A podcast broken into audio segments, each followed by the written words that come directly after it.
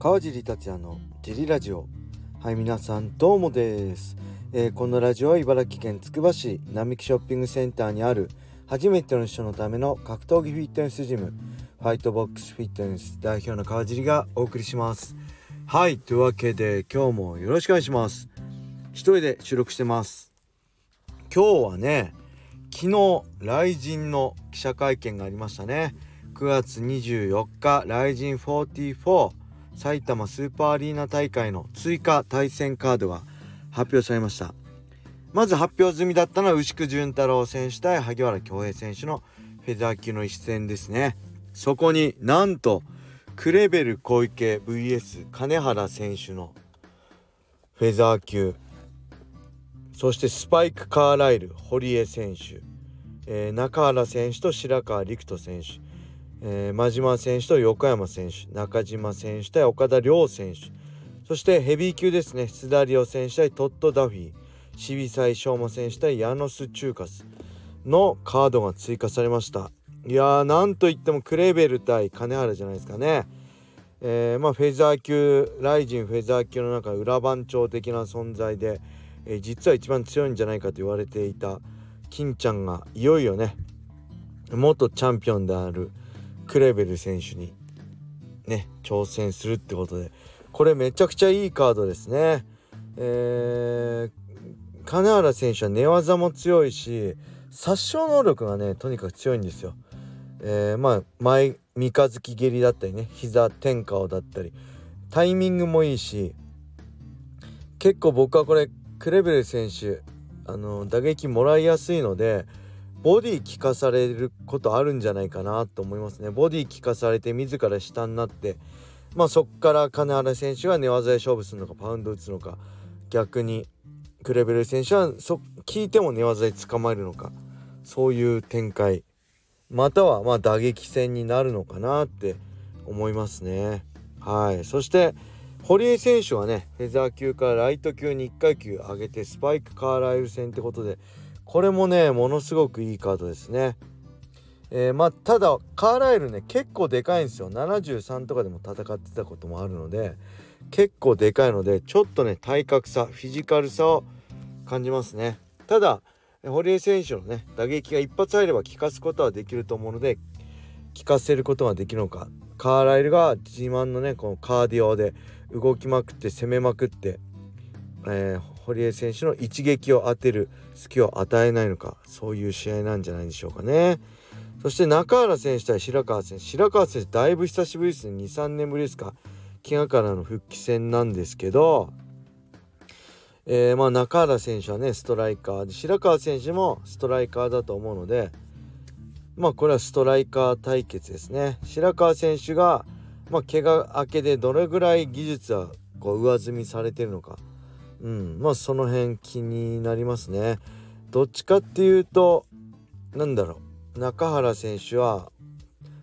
あのストライキングでもタイミングと距離をすごい大事にする選手だと思うのでそういう中原選手相手に白川選手が、まあ、自分の距離自分のタイミングで戦えるのかどうかだと思いますね。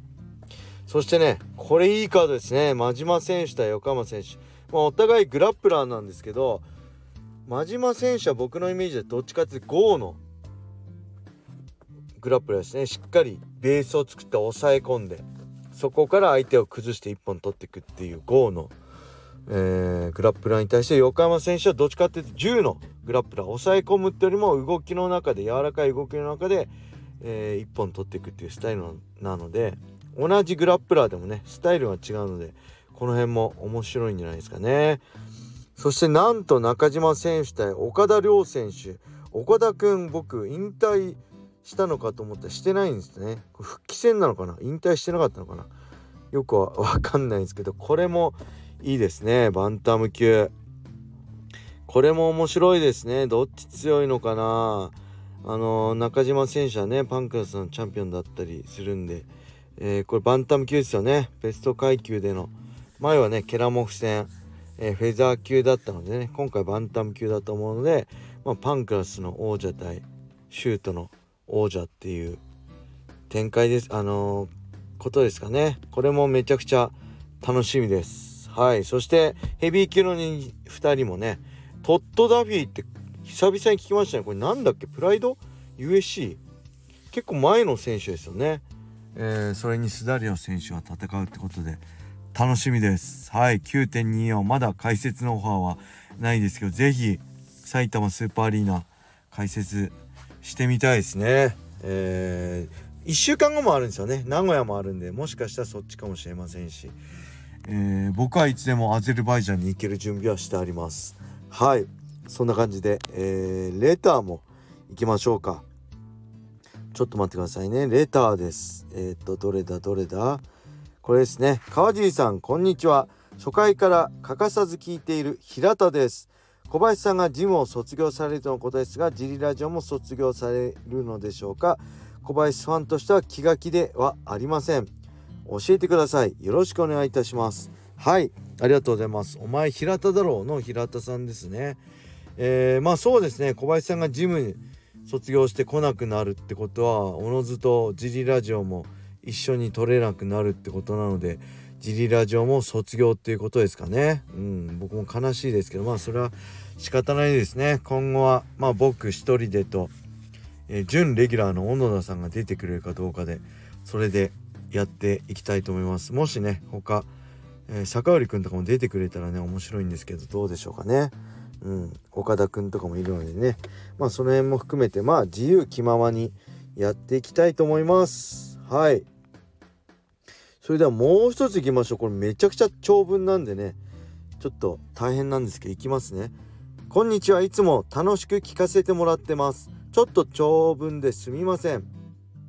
僕には格闘技のことをメールで常に語り合う。長年のメール友達がいるのですが最近50手前の元プライドファイターが卓球便配送員をしながらも数年来の MMA 復帰戦をして顎を折られて折られ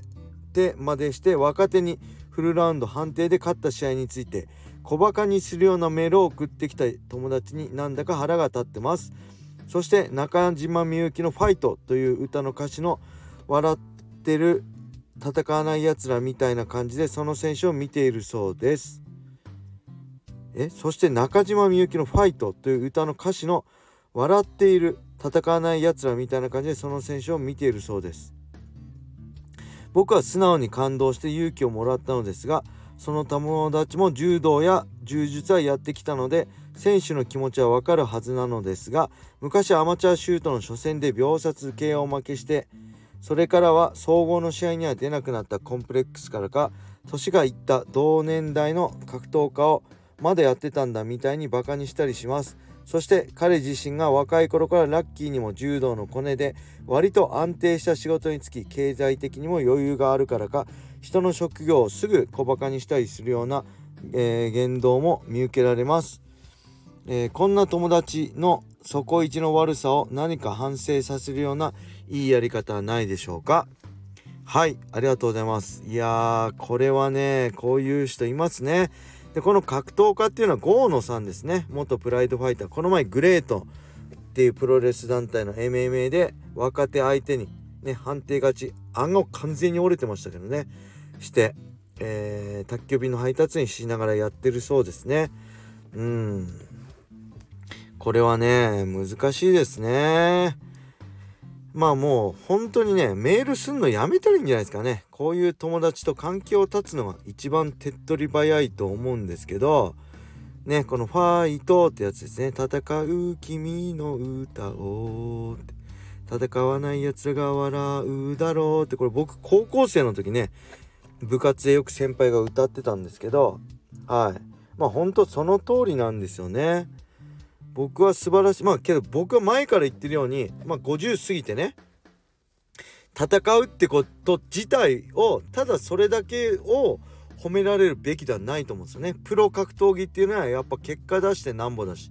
お客さんにね素晴らしいパフォーマンスを見せてなんぼだと思ってるのでそれは別に褒められるべきではないと思うんですけど今日こうね数年ぶりに試合して何か自分の表現したいものがあってとのことだと思うんですよね郷野さんも。まあそれに対してバカにしたりね小バカにしたりするのは僕は間違ってると思うし、えー、面白くはないですね。うん、やっぱり表現したいからやる何かやってるんだって意味があるからやってるんだってねそれを他人が小バカにしたりねするのは良くない面白くないですねそして、えー、やめろっていうのもね僕は違うと思うんですね僕はね、えー、もうほんとなんだろうこれね。自分が納得いくまでやるやりたいならやればいいと思うしただそれが正解だとか正しいとか長くやることが素晴らしいことだと思いませんね。結果が出なかったらプロとしては潔く退くべきだと思う。それがやっぱプロフェッショナルのあの舞台だと思うんですよね。うん、でこの友達はねなんだろうコンプレックスとかね自分がまあ余裕のあるから人の職業をすぐバカにする。これはもう何でもそうだと思うんですけどやっぱ敬意持ちたいですね。敬意を払いたいです。どんな人に対しても。これだから例えばプロのトップ選手がアマチュアに対して「いや俺すげえだろ」お前らと違うよっていうのは僕は違うと思うんです。お互いが敬意を払うべきなんですよね。アマチュアの選手はやっぱプロってすごいよねって敬意を払って接するべきだしだからとしてプロの選手もアマチュアの選手に対してはしっかりね敬意を持って払うべき払敬意を持って接するべきだしこれね何でもどんな職業でも僕はそうだと思うんですよ。どんな職業に上も下もないしまあリング上がってねリングの中に行ったら上は下ありますよ。だそれそれはその場だけであってリングを降りたら上も下もなくねお互い敬意を払ってリスペクトし合ってうん生きてやっていくのがいいのかなと思います。だから僕こういう人はね僕好きじゃないですね。うん。えー、だから一番いいのは関係を断つべきなんじゃないでしょうか。反省しないですよね。こういう何か反省させるようないいやり方はないでしょうか。こういう人は反省しないですね。うん。だからあの関係を切るかまあこういう人なんだなと思って浅く付き合うのがいいんじゃないでしょうかはいここまでねここでなんか共感したりしちゃうと自分もその立場に落ちちゃうんであのー、しっかりねあの関係を断つのが一番だと思いますはいそんな感じで、えー、今日はこれで終わりしたいと思います。レターもね、どしどしお待ちしております。こういうレターもしっかり答えられるようにやっていきたいと思います思いますので、是非